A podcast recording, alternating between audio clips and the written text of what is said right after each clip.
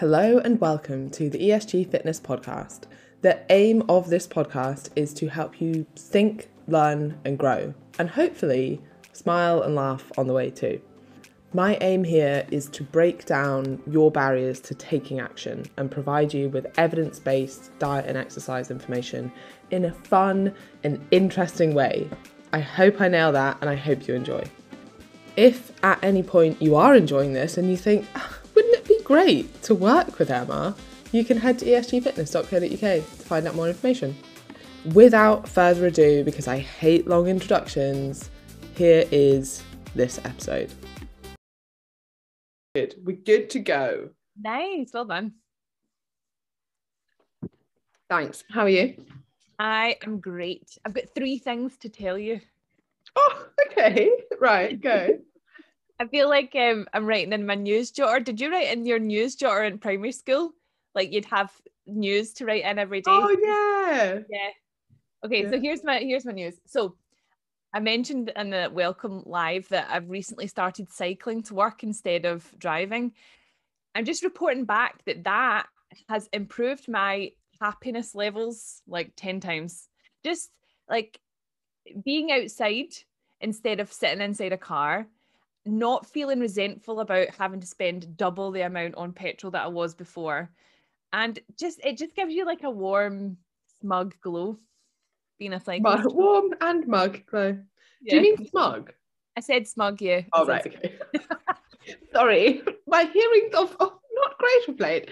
Um, the other thing I have to say about that, I shared this meme thing, which is totally, I don't know, it's quite simplistic, but it has like a bike and then it has a car, and it's like one of these costs you money, and oh, what was it? Um, and ruins your, I don't know, it was quite extreme. It was like one of these costs you money and ruins your health, and the other one gives like you know saves you money and imp- oh here it is this one the bike runs on fat and saves you money this one runs on money and makes you fat the car like a little bit extreme right? It's probably not your car that's making you fat but there is a point in that. Like it's kind of a double win isn't it? Or Yeah. a triple win like you're outside you're you know you're Mm. enjoying it you're exercising and you're saving money. Yeah. and I remember when I first bought like a decent bike, and one of the ways that I justified this to myself, because you know that I don't really like spending money, was I was like, I'm going to figure out how long it would take me to earn back the money that I would have spent on petrol on this bike. And it really wasn't that long. That's so good. I love that. Mm. I love that you do I think that. it was like a month of cycling to work as opposed to driving. Like, Mhm. and you can get, I mean, I got a bike that was like 300 pounds or something, but I think it was like half price on some deal. So, like, a really good bike, and it's only a month to pay it back essentially. Mhm. Well, my bike belonged to my sister's ex-boyfriend, so it was free. Great. Um, okay, I mean, that's even better. Now you're just purely saving money. yeah, and he was a asshole, so it's a win-win-win. Win. The best thing that came out of that relationship. yeah, absolutely. like, Um, okay, so my second story is this is just like a really heartwarming story that hopefully will give everyone the good vibes. So, um, in my street, there's lots of old people, and there's all these old men that whenever there's like a football match, they'll all go to someone's one of their houses and watch it. Like they're big old firm uh, fans, so like that means Rangers Celtic. So whenever there's an old firm game on, they'll go and sit and watch it. Um, and one of the older ones, his sky always breaks, but it doesn't really, just doesn't really know how to work it. But he like come and chaps on our door and we'll go round and help him fix it. And it was because he wanted to watch the women's football. And we were like, he's like an old man in his 70s. He's like, I just want to watch the football tonight. How nice is that? oh, that's really nice. I know. It makes me really happy how many people are in. Have you been watching it? No, you don't. babe. like, sorry, I didn't even know it was on. What's on? The World Cup or something. Someone your- was like, "Oh, it's the Wimbledon final." I was like, "What? When was Wimbledon?" Like, Is it's the is it not the the women's Euros, the women's um, football? mm. I Is it didn't know that. Now I feel like a bad gay as well because it's I, I just like. said that. I was like, "Are you not a lesbian?" Apparently not. No, not ticking that stereotype. God, I didn't even know about it. Anyway, um, my final piece of news is that I'm reading Judy Murray's book, and I absolutely love her. I never really thought about her before, but I'm just like such a I huge really fan. thought a lot about Judy Murray, but now And now I'm like, oh my god, she is the like such a role model uh, in terms of being an amazing mum, an amazing coach, just an amazing woman. was she a single mum, Um, or do we just not see the dad as much? No, no, no. They they definitely split up at one point. No, you, I think she was a single mum. But what I find interesting is that like, um, because she's like she's a woman and she's Andy's mum and Jamie's mum, she gets so much hassle for, for being a pushy mum. But if it was a dad, like they make a film about him, like the, about the Williams sisters' dad. I But, know. yeah, she's had to face so much of that, and I just think she's such. We an want a Judy Murray. Is it Judy? Judy, yeah, mhm. Judy Murray film. Mm. Yeah, I basically just want to be her. Shona can play Judy. The role of a lifetime. Um, Catherine's just here saying, I'm going to the women's final at Wembley at the end of the month. Um, no, she is a good lesbian. That's top class lesbian. Also, other Catherine is saying a bad gay laughing face. Yeah, I need to work on that a little bit. Um, okay, should we get on with the questions? I love those three things. Yeah, I just thought I'd, I'd keep you updated with my life. But So. I'm I'm reading two books at the moment, slash listening to. One of them is really sad, but also really uplifting. And it's called A Morning with Murray, Morrie? A Morning with Morrie, or Mornings with Morrie, I think is what it's called. And it's about this man who has ALS and is like slowly deteriorating over time. And he kind of like passes on his wisdom.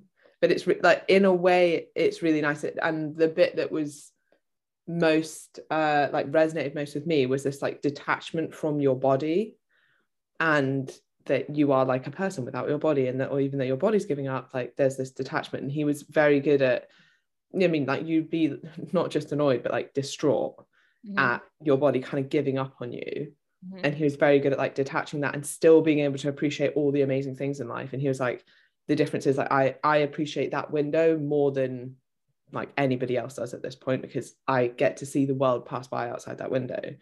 And I think the ability to still be able to appreciate so much and like to massively smaller extent I think we can all learn from that like things like my back flare up or like when people are injured and they're like it's so frustrating I can't go to the gym. And it's like yeah but put this in perspective there are still incredible things in your life going on and you can still practice like feeling that pain. And I think they spoke about it as detachment but the main emphasis was about it's not just like oh i'm heartbroken i'll just lock that in a box and like push it away which is obviously like uh what's the word there like suppressing your feelings which is generally not a very good idea it was like feel them but then stop and move on and his whole thing was like i would have a cry in the morning and then i'd stop and i'd move on with my day and i'd like but i'd let myself feel and then i'd like put the lid on and move on i was like oh that's quite good and then- or is it a is it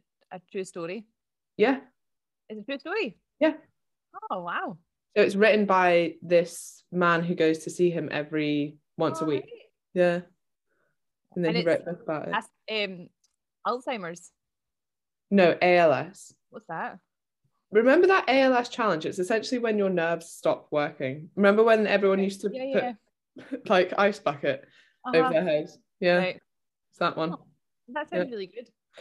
And then the other one, um, Emil sent me, and it's called Ethical Slut. Oh, is he trying to say something? I was like, oh, an interesting. And do you know what? It's it's quite good. It is about like non-monogamy, but it's also about, I guess, uh, or I see it through my lens of like so much of what we think in life we're making choices about, like to be loyal to one person. Actually, we just never question because that's the norm. And then mm-hmm. their whole argument is you can't make an empowered choice about something if you don't think it's a choice, if you don't know you're making a choice. So it's not trying to get people to be non monogamous. It's about being mm-hmm. like, these are all the options for all the different kinds of relationships you could have. Now you choose instead of like, we should all be with one person forever. And I was like, huh, interesting. Yeah. I, I just feel that see people that do polyamory, they're kind of like vegans and crossfitters. They They talk about that a lot. shut up about it. Did you know that I'm poly? yeah, I mean, probably. Although I don't know that many of them. I don't know that many people who are Well, in. if you if you do know, they will make themselves known to you. These are my five girlfriends. Hmm. Okay, right. We'll get on with the questions. So, um, oh, Catherine's just saying, only quoting back at you what you said. I think you're an all-round good egg. Oh no, I was just joking. Don't worry. I'm not taking offense to the bad lesbian. Um, Alison, please can you advise? Is the check-ins is the check-ins are done solely by email at the end of week two? Thank you. Yes, you will get an email with a Typeform to fill out that will ask you all about your previous two weeks. And then you get feedback from your coaches based on the information that you give on there. But obviously, if you need anything in between those times, you reach out. And this is what, again, the daily accountability is for. If you're feeling like you're struggling, don't wait until check in. Be like, oh, I, I keep finding that I'm overeating in the evening. Do you guys have any tips? And we'll be like, yes, that's what we're here for. Okay, right, ready. Ready. Let's go. Right. Do you want me to read out the questions? Yeah. Okay. It's also from Alison. I know we have protein targets each day, but as we are not counting carbs or fats, please can you advise what percentages we enter into my fitness pal? Okay, that's I'm really sorry. That has been answered. Uh, okay, next one from Leanna. I have a few questions, please, and thank you. One is pro workout beneficial even for classes like Zumba and step? I think she means pre-workout. Oh, Okay. Is pre workout beneficial even for classes like Zumba and Step? Um, you could argue yes. I don't. I think more broadly, if we answer the question of like, is pre-workout beneficial? The caffeine in it probably is. Some has beta alanine in, which again can be beneficial to performance. But like, I personally don't take pre-workout. It makes me feel icky. Like, Yeah. makes my skin itchy. The amount of caffeine in it unenjoyable for me. I might have a coffee before a workout if I if I want to, but I don't think it's something that you like. It's certainly not something that you need to have, and it's definitely not something that I would suggest to people unless they, yeah, like I guess decide that they want to ingest that much caffeine. Yeah, I agree. It's not something that I take either. Just drink coffee. Yeah. Mm. And then is it beneficial before Zumba or step? I get like again, yeah. If you've had like a really long day and you're really tired and you want to get through the workout, yeah, having a little bit of pre-workout might give you a bit of a kick. The other thing it will probably do is give you a bit of a placebo effect of like, oh, I've had something and that's meant to give me loads of energy. And so I feel a little bit more awake. And you'll probably notice this if you've ever had decaf coffee, especially if you've ever had decaf coffee and not known it was decaf that's a that's like you normally feel the effects of caffeine despite the fact you've not had any caffeine so Mm. there might be an element of that as well like oh this is a pre-workout it's meant to pump me up for the gym and then because of your expectations of that it kind of does work like that Mhm. Yeah. Um, next part of the question from Leanna is how much water is a good amount to drink a day? Uh, i always suggest drinking to thirst i think always like really at the moment given it's so hot and you're probably sweating quite a lot make sure you always have a bottle of water with you near you so that you're always staying hydrated. But i don't think you you definitely don't need to like push yourself to drink loads and loads and loads. And we i think we spoke about this on the welcome live didn't we Yeah, about eight did. glasses of water so i think we've already covered that one but if you're wor- if you're worried about that go back and listen to the last podcast Um, I just caught up with the live. I know you spoke about going on holiday and living your life, etc. I'm planning on being mindful with my food with the occasional treat. But as I will be abroad, what do you suggest about tracking calories? do you want to start I think that I would not be asked to track calories when I'm on holiday. You're on holiday. Um, who wants to be getting their phone out and opening up My Fitness Pal every time you have a meal? And chances are, as well, you're going to be eating out loads. And how would you even know what to track? So it would be a case of practicing certain habits while you're away so that you at least stay in main- maintenance, never mind a deficit. So, basing each meal around protein, trying to fill up your plate with fruit and vegetables, um, maybe allowing yourself to have like one puck yes. I, I think that's a good one. Like per even per day, or if you're going to be super disciplined, like if you're on, on holiday for a week, like I'm going to have five puck yeses but I think one a day is pr- pretty good. And and one puck yes might be I'm gonna have a couple of cocktails, or I'm gonna have like a really nice dessert, or I'm gonna have a big massive bowl of pasta, or something like that. Um, just so that you're mindful as well. Like I also think in on holiday, doing a morning routine is great. So like getting out of bed, doing something that is like some sort of routine, or even going outside for a walk because it's going to be really nice and hot and sunny and you want to explore the place that you're staying in. Um so sort of staying in some sort of routine and practicing mindful habits will definitely keep you on track for sure. Yeah and then other things like just practical things like eat slowly remember that portion sizes are probably way bigger than what you need so don't feel like you need to finish everything. Another tip for when you're eating out like a lot of the time you'll you'll still have that plate of chips that you've decided you're going to have half of and you're going to enjoy i don't know whatever you're having with it. And then because that plate of half chips is still there you end up kind of chatting to people and picking on it. Like even just as simple as like just put your napkin on your plate so it's quite clear that you're done even just yourself then you won't keep picking. Because little things like that really start to add up and then you're like actually i really enjoyed this meal. And the picking gave me no joy whatsoever. It was just there in front of me so make sure you're aware of things like that. But I completely agree with Shona. Like you should there's no need to track on holiday. It's only a week, maybe two weeks if you're lucky. Mm. Be mindful, enjoy it. The other thing is you can't really accurately track. The, the one thing I will say is that if you know yourself to be someone who does end up picking at loads and loads of different things, like throughout the day i would maybe if, like if you're concerned about that just have a notes app on your phone and write down everything that you eat.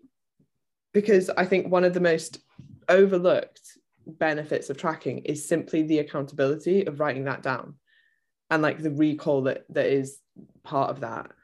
And it's so easy to go through the day and like not really remember what you've had. And whenever you ask someone to be like if i was like to Shona what did you eat yesterday? you'd probably tell me what you had for breakfast, lunch, and dinner, not and I had a Babybel and I had a little bit of this and then I had like half an apple and then I also had like half this bar that was left over from earlier and then I came back later and like there's all this stuff that you don't even really register. So I would be a little bit more careful with that. Actually, sometimes being on holiday is more helpful because you tend not to have like depending on if you're doing self-catered or in a hotel or, or whatever like there's that tends to be like less food just hanging around um but that's something to be aware of as well. And more generally like if someone's like i don't want to track calories like you can get the vast majority of the benefits of tracking calories without downloading a fitness tracking app. You can simply just put it in the notes in your phone and be like i'm just going to write down everything that i eat. And there's research to show that when you ask someone with no calorie target whatsoever just to simply write down everything that they eat they start habitually eating less and that's because of the like increased awareness over what you're consuming and the accountability you're kind of being accountable to yourself like i've written it down. So it's happened. Like i can't just like bury my head in the sand and pretend that i didn't eat like three of those biscuits on the side. Mm. paul has just commented saying that's the answer re-holiday oh sorry that that's the answer re-holidays and calories i was hoping for. Thank you. Great Okay, next question. There was one about protein brand, but you got that. Hey all, loving the program so far. I have a question for the live. One of my goals is to be able to do 10 chin ups. I can currently do two, three in a good day, lol. Well, that no, I she added in that lol wasn't me. Um, I have a pull up bar at home. Shona, absolutely brutal. lol, you can only do three. I can see that that's there. Don't worry okay, no, she wrote the lol, not me. I'm like, inside, I'm going, awesome, well done. Yeah. I have a pull up bar at home. So please, could you recommend a little routine that I can add into my morning routine? Also, should I do this every day or leave a day in between to allow for recovery? Thank you. Okay, what I will say, and this does sound quite self congratulatory, but like 10 pull ups is really hard to do, right? And you can do it. Even though I know that like I do do that in my morning routine every day. But it took me years to get to that point. And like it's a lot. I will also say it's quite a lot easier for me because I have very little muscle mass on the lower half half of my body, which means you know there's less to pull up. It, and it, I'm not saying it's an impossible goal. It absolutely is not. But I think a better goal would be I want to double my pull ups at the moment, or like I want to improve on this. So by the end of the six weeks, I want to instead of being able to get two to three, I want to be able to get like five to six pull ups. Mm. And and it will help if you practice this. I would start, and I actually get like a weird amount of questions about this because I'm talking about morning routines so much, and I'm like, this is what I do. Like, obviously, the, the specific exercise that you do in your morning routine doesn't really matter. It's more about the psychological benefits. But Mm. whenever I say I do three sets of pull ups every morning, people are like, well, isn't that overtraining? And it's not because I'm used to doing that, right? But at one point, it like, you know, if you just start doing that from nothing, then it might be overtraining and you may not be recovering well from it. So, what I would do here is I would do every other day and I would do three sets of two every other day and have like decent recovery between them. So this is what I do. I do three sets of 10 every morning, but I'll wake up and do my first set and then I'll make a coffee. So I've probably had like three minutes in between there. Then I'll do my second set and then I'll like clean the kitchen or something. And then I'll do my third set. So there's like a decent space of time between it. Otherwise, and th- the reason I'm saying that is because you won't, if your max chin ups is two, and you only give yourself 30 seconds in between, you won't get three sets of two. So you need like a decent recovery for that. So I would do that as part of your morning routine, maybe every other morning. And then, uh, you know, maybe after week two or three, when your body's used to that, you could do it every single day. Sounds great. Yeah. Um, okay. Oh, big question from a committed person. What do you think are some different reasons why we have a tendency to make excuses if we encounter things we don't want to do or seem difficult? And do you have any tips for how to overcome excuse making and procrastination? Oh, Massive question. Such a good question. So I have really, I really, really genuinely find that reminding yourself, this is basically how I motivate myself to do anything hard. That one, usually you get more rewards from anything that's hard. Like that's true for almost anything in life. That's not saying make something harder than it needs to be. Not like, oh, that's just cut your calories massively and make things way harder than they need to be. No, but generally hard things have a bigger reward. And part of the reason that hard things have a bigger reward is that most people won't do them. And so sometimes when I'm like, oh, like especially in terms of things like maybe business or I've got to, I don't know, do do a lot of things that I'm struggling with. Maybe it's writing a lecture or something. I'm like, this is where most people would give up. And the difference between someone who is successful and someone who isn't is that point. Like it's genuinely that point when something is hard and most people would give up. And if you don't, that's the difference between success and, and not reaching that goal. I'm not going to say failure because failure is kind of part of along the way to success most of the time.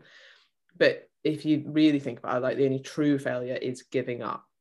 And that's where most people would give up. And I find that really motivating. I'm like, this is the point most people would give up, but I'm not most people, so I'm going to keep going.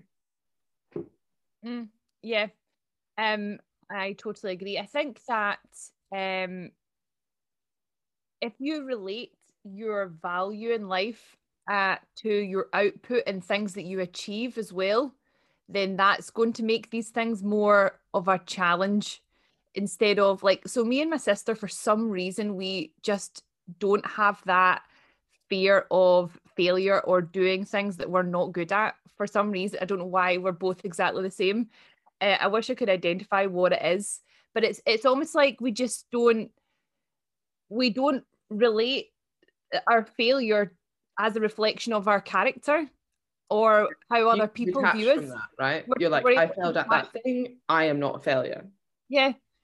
And and you're right. Like I think all all the things that make us grow, all the fun experiences in life, all the things that make for good stories and being able to like grow from that all come from things that are out with your comfort zone, all things that that challenge you and push you further. Do you not think? Do you think that depends? I'm just like now I'm more interested in what you're saying about like how you don't attach to failure, which is obviously a like an incredible trait. Mm. Do you think it depends what it is? Because say for example, I don't know, like you it was something to do with your coaching, which is so personal to you and something you're so passionate about, and it failed. Do Mhm. you think you would still be able to kind of detach from that enough that it wouldn't impact you? I think no, I would be I, I would be disappointed, um, but I wouldn't ever see it as the end of the journey. Yeah. Like I wouldn't I wouldn't think right. Well, that's well that's that drawn a line under. Like I, I'll I'm I'm rubbish at that. I'll never do that again. I'll just be like, right, okay, well that didn't work. What what can I do differently? Because that seems to be the story of my life. like yeah, I'm- I think it's a re- like I mean it's it's resilience, isn't it? Yeah. Essentially, it I think it's something I don't know where I got that from, but I like I, and the thing is when you talk about failure and like leaning into failure, I think a lot of Mm. people almost misinterpret that as like look for failure or you shouldn't be upset by failure. Like you still will be, it'll still be Mm. sad, you'll still be Yeah. disappointed. Yeah. But then it's the turnaround time between I'm disappointed about that and like it gives me more fire to to work better for this. Like I had I remember running awful, awful races, and most people after like this was when I was really into athletics. Most people are like kind of pissed off about that. Like the first thing I wanted to do was get back to the track. In fact, poor performance made me more motivated than good performance. And the, the amount of PhD uh, rejection letters that I got, and I'd be pissed off like for like a day, and then that night I'd be writing another proposal.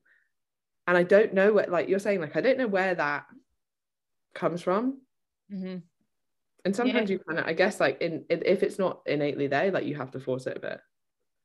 Yeah, I think it comes from like me and you have have I've, I've worked in this industry that has changed so much since the start of like it used to be that you would get business cards printed and you didn't have a social media. You would just have to literally go and talk to people on the floor and now we are both fully online and we also both survived a pandemic where we had to completely we change thrived in it babe. Yeah we we didn't just survive we thrived and and um actually came out the other side stronger. So i think and and in amongst there there'll have been so many things that didn't work and so many things that that failed but we just kept going because otherwise like what's the other option?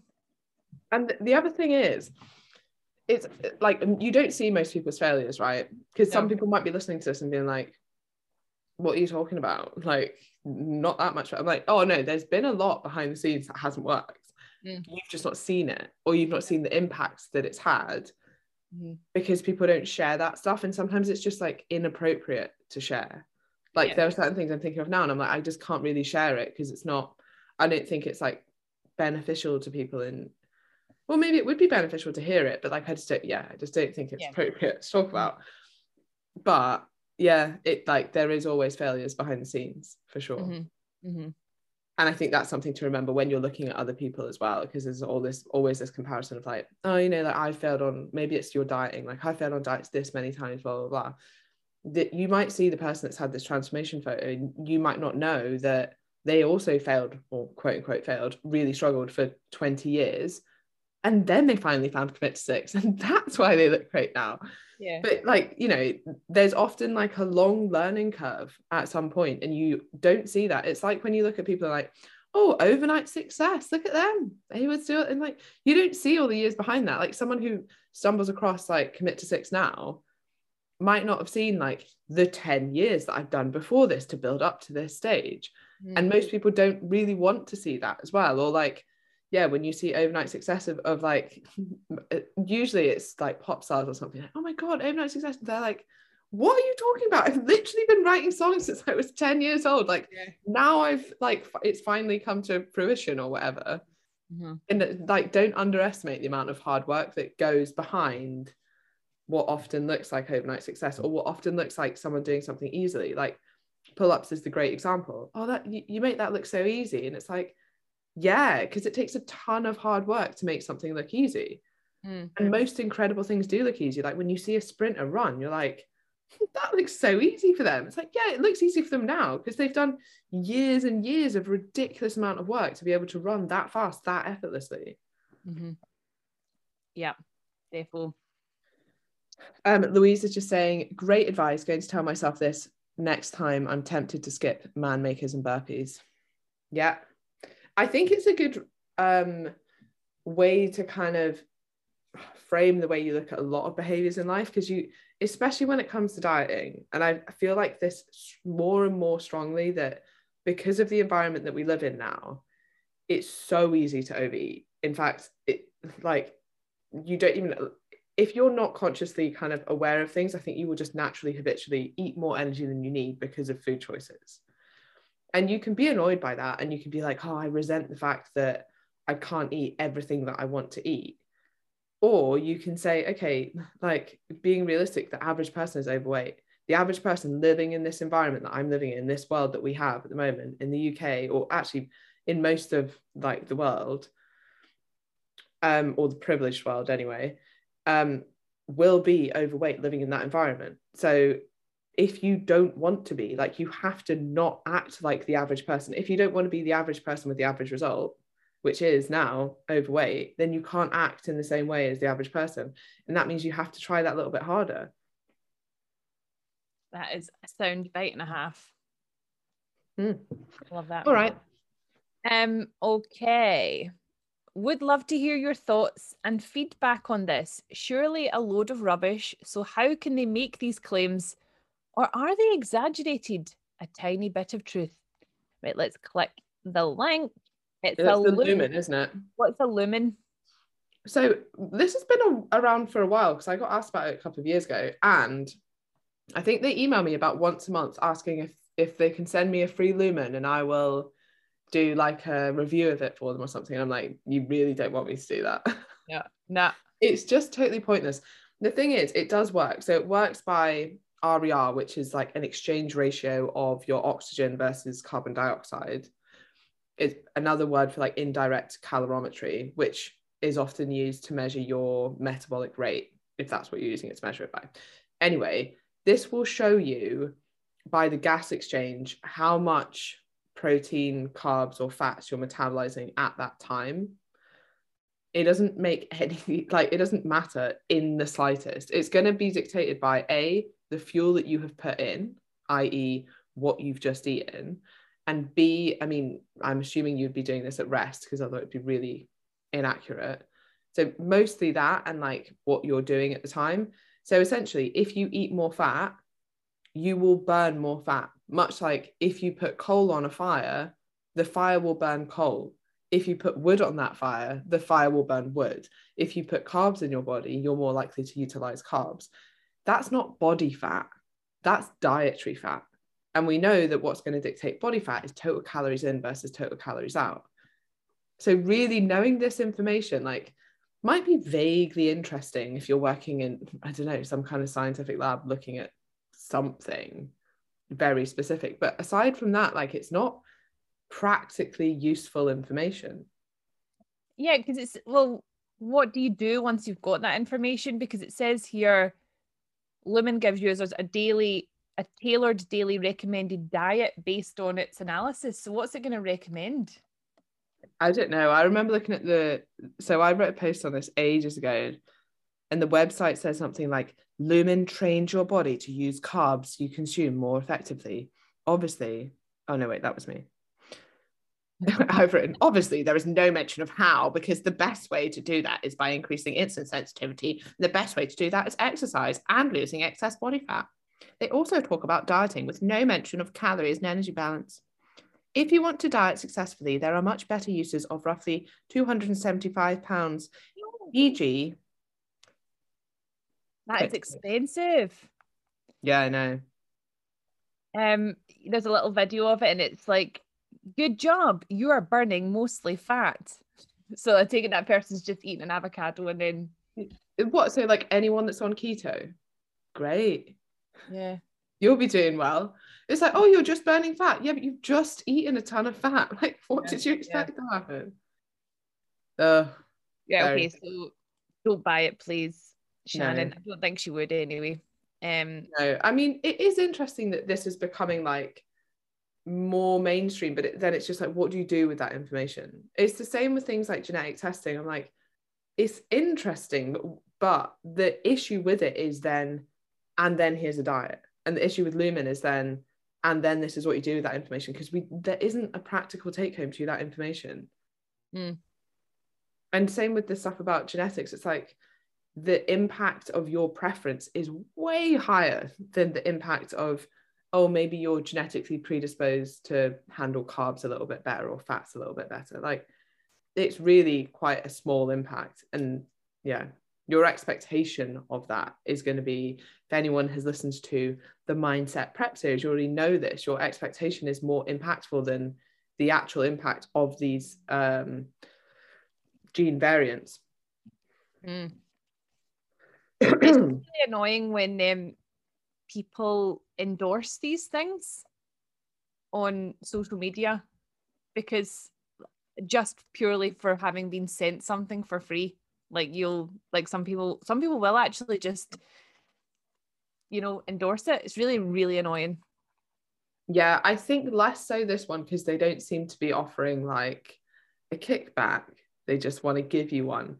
But yeah, it's it's really annoying. yeah Hence, Okay. I haven't accepted the offer. No. Um, I have been listening to that book Emma keeps talking about the expectation effect. It is really interesting and something I can resonate with. Question though, if you're susceptible to playing out the negative negativity in your own head and it comes true, how do you break the cycle? Is understanding at the start or are there methods? I have not finished the book, so he might cover it, but it may take me a while, so thought I would ask in case it could be covered on the podcast. Great book. I'm glad that you're listening to it. And you're right in that the main thing here is the knowledge of the fact that expectations can impact your reality. And I think so, like, I knew this before I read the book, obviously, but, and I think most people do to an extent. But when you read that book or you listen to that book or however you ingest it, you realize like the impact of that. And I think that really does help you kind of like I guess like re reappraise what what you're doing and how your thoughts could also be impacting your reality. And then you realize how sort of malleable that reality is, then that kind of like comes back to impact your thoughts. So if, if you're always having negative thoughts, negative things always happening, and that is kind of a bit of a cycle. Once you realize that it could be the thoughts that are causing your the then self-fulfilling prophecy is a little bit easier to start like changing those thoughts or even the narrative of like the world is kind of out to get me and all these negative things are happening. And it's like okay well if i know that i am potentially partly causing these things or my response to things is like making these things worse than they need to be then that's something that's then again within your control and it's not like the world is against me it's like okay there's something that i can change there.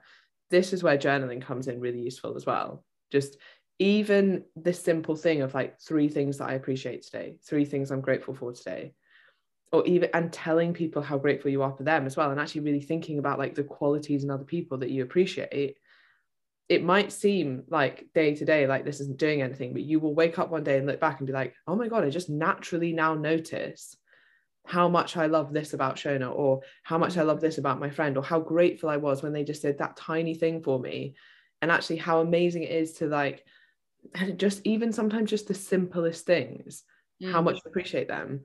And you wouldn't appreciate them if you hadn't done this sort of daily appreciation. And I, I was the exact same when people started doing this, like, I'm going to do 30 days of gratitude practice. I was like, by day three, I'm just writing the same things again and again. Like, I don't get the point of this but actually once you do it for long enough to realize that it's actually become habitual for you to notice the positives and because knowing that we all have this negativity bias because it served us previously like it was an evolutionary response the way to shift that negativity bias to more neutral maybe even positive but even just neutral is to do things like gratitude practice is to force it initially. And then before you know it you just start noticing things without having to be like, okay, I'm going to sit down and be like, what what did I actually appreciate today? What went well? Mm, yeah, love that. I, I I was the same with the with the gratitude practice. I found that really difficult, but it it was like a case of I think because you're you're doing it at a set point and you can't really you think you don't really think of them um when you're sat there when you're when you've got the book whereas like if you actually try and point them out as you go throughout the day like when I'm, I'm going to go back to my cycling. When i'm cycling the thought came to me how lucky i am that i'm able to use my body to get around. Like that that is such a privilege and some people can't do that and i was just like this this is amazing. I'm so so lucky. So just like in that moment whenever you whenever something just comes to you like actually just say it out loud in your head like acknowledge it. Yeah exactly what you were saying i think is i guess what i'm getting from reading this book a little bit as well about the man with als because a lot a lot of the time we think that we have to experience these things. Like i appreciate even being able to walk so much because there was a period of time where i couldn't. But i want other people to be able to appreciate that without having to experience the negative side. Mm. and i actually think that like by reading books but ones that really go into this not just saying it but actually allowing your brain to kind of get sucked into this and imagining it and the way it's so well written allows you to have that appreciation without having gone through that yourself mm. and i think like that that in itself because like, i mean yesterday you could also ride your bike so why are you appreciating it today it's just mm-hmm. a change in like perspective mm-hmm.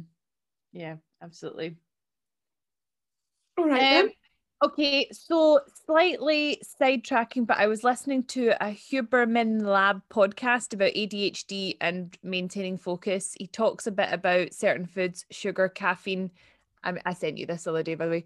Um, sugar, caffeine that people rely on to stimulate them and what can really affect brain function. Found it really fascinating. Does Emma have any previous podcast episodes about this? And then you sent me a voice note. Do you remember what you said? Yes, I do. Okay. Yeah. So I don't have any previous podcasts about this in particular, but I did listen to a really good podcast on this yesterday, which I did post in the IQ, and I can't remember exactly what the podcast is called now. But I actually, I'm probably going to get him on either this podcast or on Fitness Unfiltered, so I will share it. But the crux of it in regards to ADHD is, and this is quite simplified, but you may get like a heightened reward from food and this might not necessarily just be ADHD. I'm willing to bet it's probably part of the reason that certain gene variants of the FTO gene predispose people to being overweight. They probably get more reward from certain foods. And it's certainly true with ADHD that not everyone, but for some people with it, will have this heightened or which like heightened dopamine response, which means that they probably want to go back for it more and more and more which means that control around food is that little bit harder which means again you might need more some like extra support. And i think the the benefit of knowing that and i want everyone to approach this with like a growth mindset not a fixed mindset because that same information with two different mindsets could have completely different responses. Same with most information really. But if you tell someone yeah you've got adhd which might mean that i mean people i think it's four times more likely to have binge eating six times more likely to have an eating disorder. Or not and that would be like bulimia or anorexia and then also more likely to have binge eating disorder as well. So it is heightened um, in this population but the yeah that same information given with a fixed mindset could be like well there's nothing i can do. I have adhd so i'm just going to always have no control around food. Or you could be like okay this explains a lot of the ways that i feel around food, or it might explain why I found dieting so hard before. So instead of calling myself a failure, I'm going to say, like, I know it might be a bit harder for me. I know I might need a little bit more support. I'm now aware of these things and like I'm more accepting of that. So, yeah, I guess that's how I like to frame things around ADHD. Like understanding that, okay, there are certain things that may be harder, and maybe like these tips could help you. even things like just making sure that like if you do have some kind of like impulse food that you eat it in a more like controlled setting so like if you know that cake tends to trigger this like maybe you eat cake with a friend in a cafe where it's almost impossible to like then go and jump over the counter and eat the rest of the cake kind of thing Um, and then you will get it, and the same things apply. That you will still be able to get better and better at controlling those impulses. Mm. Yeah, I think just like any anything like that, blanket statements are just like recommendations based on your diagnosis rather than recommendations based on you as a person um, are, aren't really that helpful because everyone experiences these things differently, don't they? It was when I was listening to the the EIQ podcast and she was Amelia was um, saying that people with ADHD are more likely to do this and this and this and this. But I know people who have been diagnosed with ADHD, and that might be quite like, oh right, is that am am I gonna get have an unwanted pregnancy and go to prison? Like, yeah, I just I feel like it's yeah, it's not really helpful to know these things sometimes, is it? Yeah, I I do agree, and I think you're right. It's unhelpful to just like pigeonhole someone into a diagnosis. I don't think that's useful in the slightest. And as I was listening to this podcast yesterday, a lot of what they were saying around food, I was like, I don't have that problem at all. But certain things, I'm like, yeah, I do notice that within myself. Like, not, but the other thing is, you can, so many of the symptoms of ADHD are symptoms of just being a human as well, like completely normal. Like, oh, do you ever get distracted? Yes, everyone gets distracted. But I've certainly noticed for things and sometimes you can just put your behaviors into that oh it must be adhd right but like i hate prepping food. Like I will do the quickest, easiest meals always because I just cannot be bothered. But another thing they said was like very rarely enjoys vegetables, right? And I love vegetables. Like all I eat is fruit and vegetables and like protein here and there. So there are like certain things that you're like, oh yeah, that's totally me. And then there's other things that aren't. It's just like anything with being a human. And when I did the diagnosis for ADHD, there are so many things I guarantee that that like most people would have you know at least some tick boxes like most people would have at least some symptoms of adhd that doesn't mean that they have adhd that just means that these are normal human responses and some people have it in a much more severe form than others. Yeah. We've got a comment on the live. Loving the challenge so far so tomorrow is my work summer party. I hate parties and usually i know. I hate parties and usually overcompensate by drinking a little too much warm white wine. Any tips on how I cannot do that? Warm white wine does not sound like why warm. That sounds disgusting. sounds horrendous. If it was ice cold prosecco, I could totally understand how you would do that. But if it was warm white wine, I'm like, no. Um, um what would I say about that? I'd fill it with ice first. And also that will like, you know, you know what they do in, in bars and stuff, like, oh, can I have a Diet Coke? And like, yeah, sure. Here's a glass of ice with like one drop of Diet Coke in it. You're like, all right, great. I know. And if it's, it's, it's like instantly watered down, yeah, that's really annoying. But actually that might be useful in terms of alcohol. Yeah. Oh, that's true. That's true. Um you hate parties and you usually overcompensate by drinking a little much too too much warm white wine. Um, could you not go? Do you have to go? Or could you say, I'm gonna go for like make an appearance, I'm gonna go for two hours and that's it, and then I'm away. I'm away. I'm, I'm away. Bye. Bye everyone. no, you don't say bye. You just say, I'm just gonna nip to the ladies. And then when you get home, oh yeah, I'm at home. See, that's what I do, and that apparently is that not called the French exit? Yeah, I don't know why yeah. French though. I know, I know. That is what I used to do. But do you know what I'm trying to do more now? Is not make excuses for me wanting to to leave. Like yeah, but do you think it's easier now because you have a legitimate excuse like I have a child?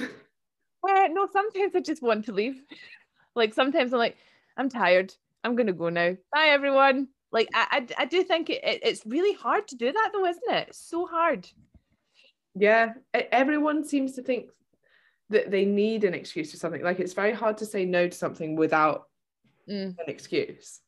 I was thinking about this on AFM actually, because a lot of the time coaches will get like people are like, oh, it's too expensive at the moment. And sometimes I think it, it's not that it's too expensive, it's that they don't want to do it, which is fine. But it's easier to say, it's too expensive or I can't do it because X or blah blah blah. And it's yeah. sometimes it's not that. It's just that you feel obliged to make some kind of rationale as to why you can't do it when it's just like actually I don't want to do it. which would be better better feedback for them because if they're like I don't want to do it because I don't know I don't like this aspect of it then you'd be like oh okay that's actually really good feedback I'll consider that yeah yeah or I don't want to do it because I don't see the value in it I mean that's that's rude harsh but that that is also- harsh but probably is the truth isn't it yeah absolutely I mean that's what you're saying when you're saying it's too expensive in Yeah. in, in some instances mm-hmm. Mm-hmm. What are we going to do about Fiona's party? Oh yeah. need to do something about Fiona's party. Right okay. She doesn't like parties. I would do what Shona said and just go for a short amount of time. Mhm. or tell everyone you've got COVID. And why does it have to be warm white wine? Could you not say, right, okay, I'm going to have two really nice drinks and I'm going to really enjoy them. So I'm going gonna have, fuck yeses. They need to be like, take a sip and you go, mmm, that's good. Like you have to do that noise. If you're Mm. going, I'm just doing this because like it's free. Don't, do not be succumbed by free alcohol. Free alcohol is the devil, isn't it? Because it's free and you think, oh, I'm going to have it, but it's never good quality and it, you always regret it. that's true actually Uh-huh. Yeah. Yeah. A- apart from the wedding I was at the other week, that was, was- free and also very expensive alcohol. So Oh, was it? yeah. Ooh. It's a work event. That's why the wine is always warm and I have to go. Oh, Well, this is so. I mean, quit your job. I don't know. It is. I think it is hard when it's a work event, and you Yeah. feel like you have to be there and you have to show face, and that you shouldn't really leave like overly early. Mhm. and also I would be like, why don't don't get drunk in front of people from work. Don't do it. No. No, bad, bad idea. Um, okay, one last question.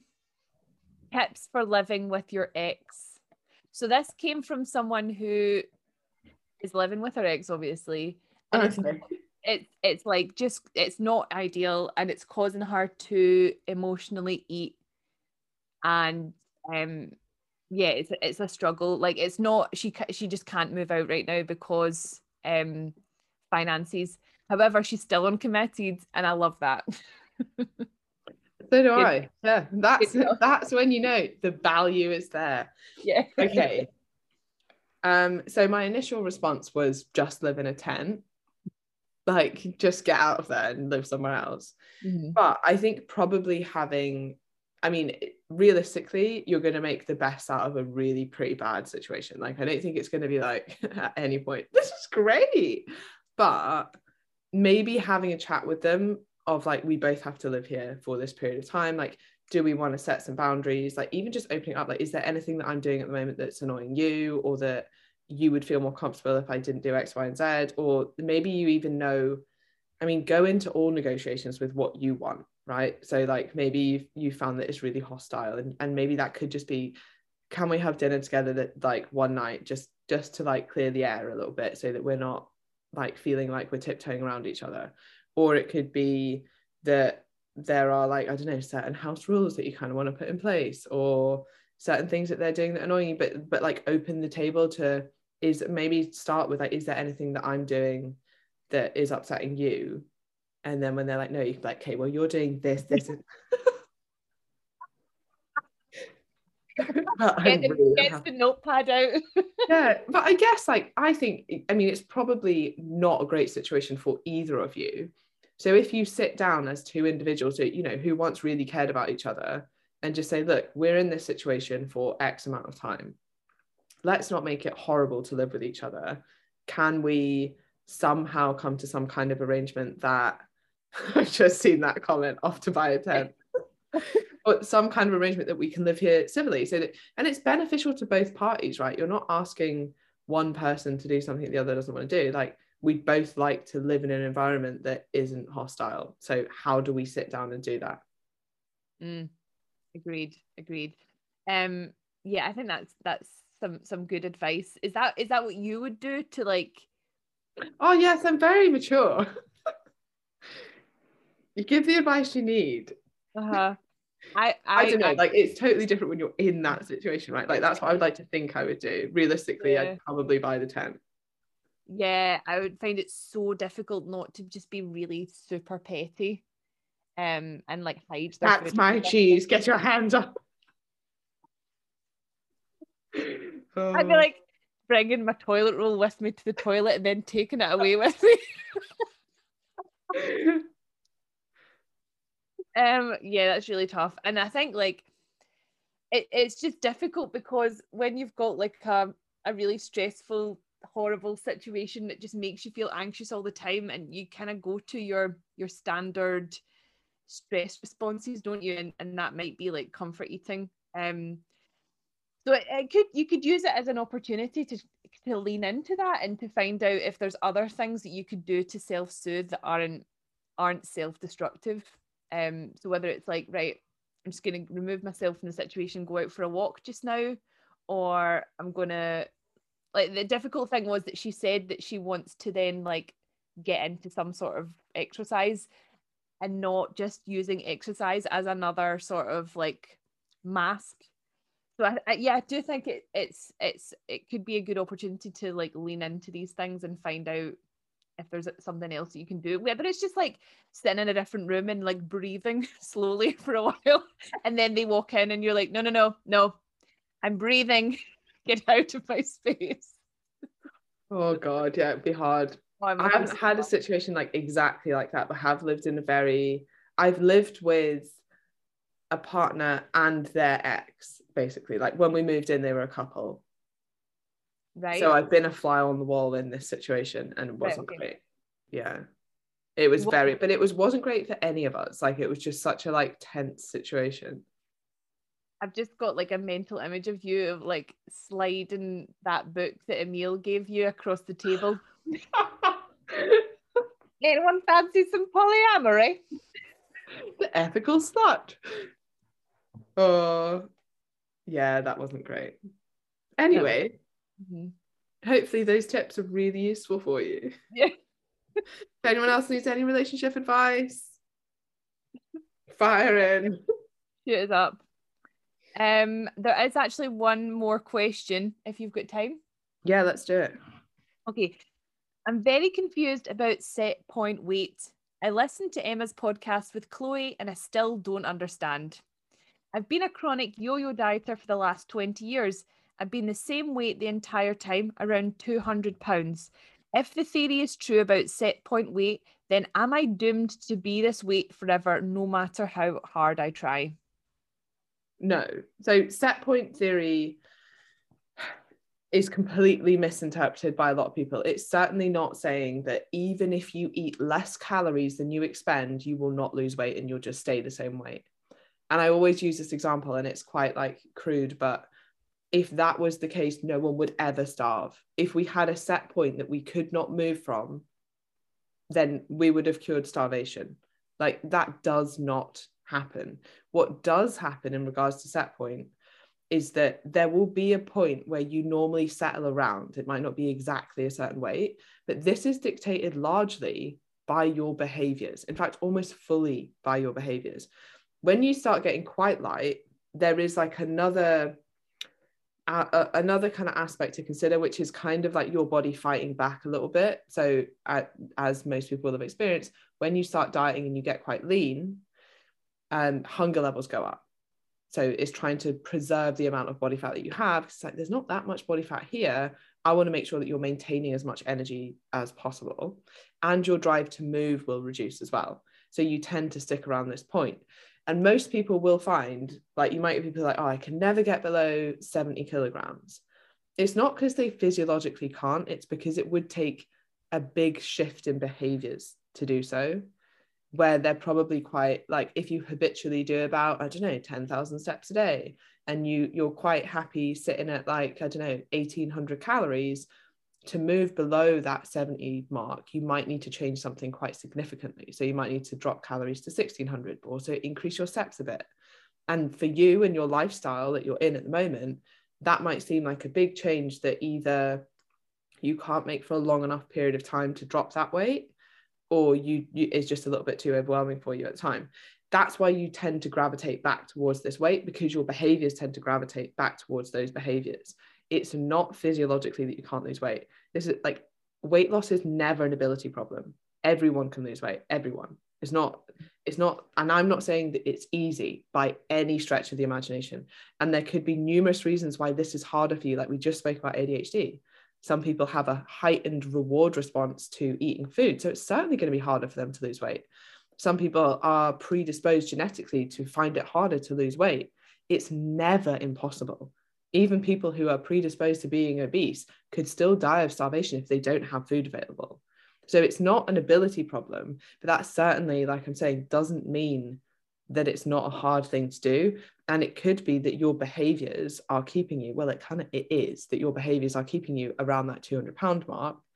And we need to make sure that we change those behaviors consistently for long enough to make sure that you do lose weight if that's your goal. And this is a lot of what I've been talking about in the prep for Commit to Six, which I hope everyone has listened to, especially the final one on the dip. And this is what happens so often i would say in most people who have struggled to lose weight consistently is either they've been doing something ridiculous or if they have been doing something relatively sensible they hit that kind of three week dip in motivation where you know everyone this week is pretty excited about the start of commit six it's the start of something new but we know because we've done this so often by about week three things start to dip a little bit because that initial excitement and motivation has gone that is like we were saying before, that's when most people give up. That's when things get hard. And that's when people who aren't successful stop.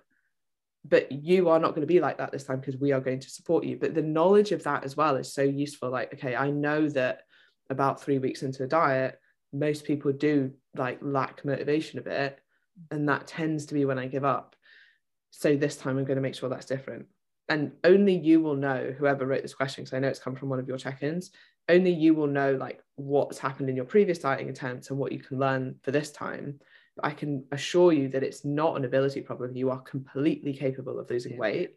Yeah. and that's not what set like when set point is like explained correctly that's not what it is. N- not even people that are well maybe they are. I don't know. Like some people that like are proponents of set point. Like i'm sure if you said to anyone like what are you actually saying if someone didn't eat anything they wouldn't lose weight like surely mm. you're not saying that but what you are yeah. saying is that you respond to energy reduction for like if you reduce your energy intake the energy balance equation is a two-way thing so you change one side you also change the other that's why when you start dieting you get hungrier mm-hmm. or when you start dieting you, you, your like activity levels can reduce if you're not careful about those things.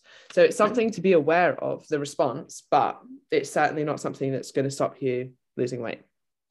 Yeah, I think as well, um, this person doesn't have a great relationship with the scales. And when you're saying that a lot of people get to that three week mark, it could be that they've had a great first week and then week two, they've also been great and they're seeing progress happening on the scales. And then on the third week, that nothing's happened. And they're like, well, what's the point? Um, and I, I do think if that's if you think that that might be the case and in, in your dieting history that has always happened then please do not weigh yourself. Please fit or find another method of taking um, some sort of progress measure. And I think measurements are great because you just don't have that same attachment. If you if you have that attachment to 200 pounds and you're already looking at this set point theory, then let's get rid of that. Let's let's find another way to measure yourself. Agreed. 100%. Mm. And also, you do find this now and again that I don't know if you've heard of like the whoosh theory of fat loss, mm-hmm. where like you get this sudden drop. And I mm-hmm. think it's actually normally around sort of water retention around your menstrual cycle. And many women sort of hit or like generally hold a little bit more water over sort of a three week period. And then the week of their period, they tend to drop a fair amount of weight and then they're, they're a little bit higher again. But remember that will still come down. But if it's sort of similar to that in this situation and you're like, first three weeks I didn't lose any weight and I've put in loads of effort so I'm just going to give up not knowing that like it's literally just around the corner there, there will be a decent drop in weight loss and weight loss isn't linear and it doesn't look the same for everyone and it doesn't always make sense. But what we know is that if you stick to the behaviors that we have set you you will lose body fat if we've set them as your target if that is your goal. So you need to focus on sticking to those behaviors and then you need to be really honest with your coach if you're not because we're not here to judge you we're not here to say well you you know you can't you can't expect results if you don't do this like that's true but also we want to know why you're not doing that and how we can support you to do that. Mhm. So if you're struggling with these behaviors, like that's what that's what the check-ins are for. That's what reaching out is for, so that we can help you make sure that you're implementing these things. Yep. That's actually really similar to what I said in the reply check-in. It's like we're on sync. Right. Okay, that was an excellent podcast. Thank you very much for your time and brain. Thank you. Loved it. And excellent questions as well. Great. Bye, everyone. Thank you as ever for your time and attention. If you want to talk to me about coaching or if you want to find out more about how to work with me, head over to esgfitness.co.uk. There is also lots of free information on the website and some worksheets which I hope you will find useful. If you've enjoyed this episode, I would love to hear from you. Please tag me in your stories at ESG Fitness or shoot me a message. And if you think you know anyone who would enjoy this episode, why not share it with them? Thanks, guys.